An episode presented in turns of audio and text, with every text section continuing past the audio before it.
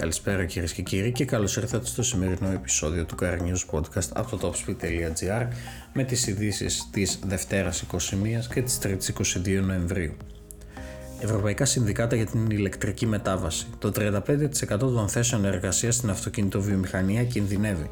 Από το συνδικαλιστικό κόσμο εκπέμπεται ένας ακόμη συναγερμός για τις συνέπειες της απαγόρευσης των οχημάτων εσωτερικής καύσης που έχει ορίσει για το 2035 η Ευρωπαϊκή Ένωση.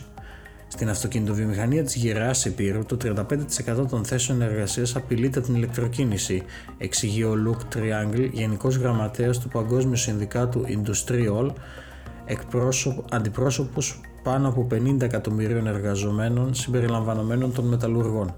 Ο διευθυντής μίλησε κατά τη διάρκεια μιας έκτακτης συνεδρίας της Επιτροπής Αυτοκινήτου και δήλωσε: Για να αντιμετωπίσουμε τη μετάβαση, χρειαζόμαστε μια ευρωπαϊκή βιομηχανική στρατηγική για να διατηρήσουμε και να δημιουργήσουμε καλές θέσεις εργασίας, ενώ παράλληλα απαλλασσόμαστε από τον άνθρακα.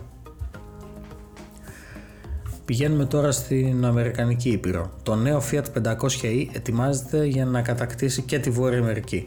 Η επιστροφή του ονόματος 500 στη ΣΥΠΑ αλλά και γενικότερα η Βόρεια Αμερική, στη Βόρεια Αμερική είναι γεγονός.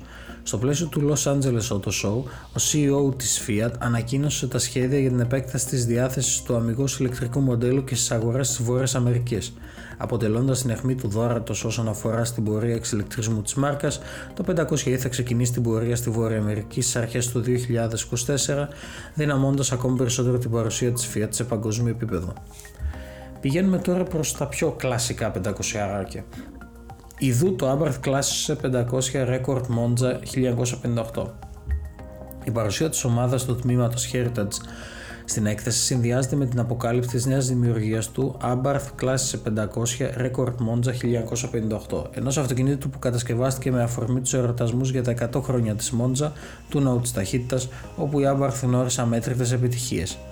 Ανάμεσα σε αυτό το σπάσιμο μέσα σε μια εβδομάδα του Φεβρουαρίου του 1958 έξι ρεκόρ ταχύτητας με το Fiat 500 που είχε εξελιχθεί υπό την καθοδήγηση του ιδρυτή της μάρκας Κάρλο Άμπαρθ, εξού και το όνομα της ειδικής έκδοσης Record Monza. Στη γερμανική αυτοκινητοβιομηχανία τώρα, αυστηρότεροι κανόνες στη σχέση της με την Κίνα.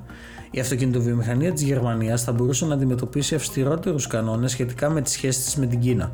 Το Υπουργείο Εξωτερικών της Γερμανίας σχεδιάζει να αυστηροποιήσει τους κανόνες για εταιρείες συμπεριλαμβανομένων αυτοκινητοβιομηχανιών που είναι βαθιά εκτεθειμένες στην Κίνα, αναγκάζοντάς τις να αποκαλύπτουν περισσότερες πληροφορίες και πιθανώς να διεξάγουν τεστ αντοχής για γεωπολιτικούς κινδύνους ανέφερε ένα εμπιστευτικό προσχέδιο έγγραφο που αποκάλυψε το Reuters.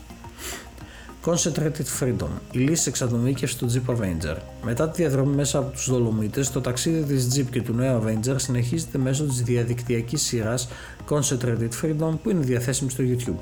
Μέσα στο άρθρο μπορείτε να βρείτε και τα σχετικά επεισόδια.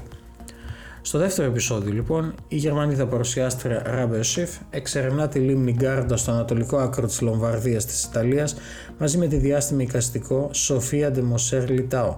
Οι εντυπωσιακές επιλογές στα χρώματα και τις υφές και οι πολλαπλές λύσεις εξατομίκευσης που προσφέρει το αμυγός ηλεκτρικό μοντέλο, το πρώτο αμυγός, με συγχωρείτε, ηλεκτρικό μοντέλο στην ιστορία της Jeep, έρχονται αντιμέτωπες με τις απαιτήσεις μιας από τις πλέον δημιουργικές καλλιτεχνίδες της γενιάς της. Την ίδια στιγμή, το Avenger προσφέρει μια σειρά έξυπνων λύσεων αποθήκευσης που, εκτός από εξαιρετική χωρητικότητα, ξεχωρίζουν και για την πρακτικότητά τους. Τέλος, Lancia, η σχεδία των Stratos Rally 037 και Delta. Η Stratos Rally 037 και Delta είναι θρύλη για τους αγώνες Rally αλλά και ευρύτερα για το χώρο του αυτοκινήτου. Τα τρία μοντέλα συνέβαλαν, συνέλα, συγγνώμη, συνέβαλαν τα μέγιστα στην ανάπτυξη της εικόνας της Lancia και στην αναγνώρισή τους ως ένας από τους πλέον επιτυχημένους κατασκευαστές στην ιστορία των Rally. Με τη βοήθεια του τμήματος Heritage, το οποίο έχει αναλάβει τη διατήρηση της ιστορικής κληρονομιάς των Ιταλικών εταιριών του ομίλου Stellantis, λίγο πριν τη διαδικτυακή παρουσίαση της Lancia Design Day, η οποία θα πραγματοποιηθεί στις 28 Νοεμβρίου 12 η ώρα, ώρα Ελλάδος, τα τρία μοντέλα μας ταξιδεύουν από το παρελθόν στο μέλλον της μάρκας. Αυτές ήταν οι ειδήσεις της σημερινής ημέρας και της χθεσινής ημέρας από το carniospodcast.topspeed.gr Σας περιμένουμε και αύριο πάλι περίπου την ίδια ώρα με τις ειδήσεις της ημέρας. Μέχρι τότε, καλό σας απόγευμα.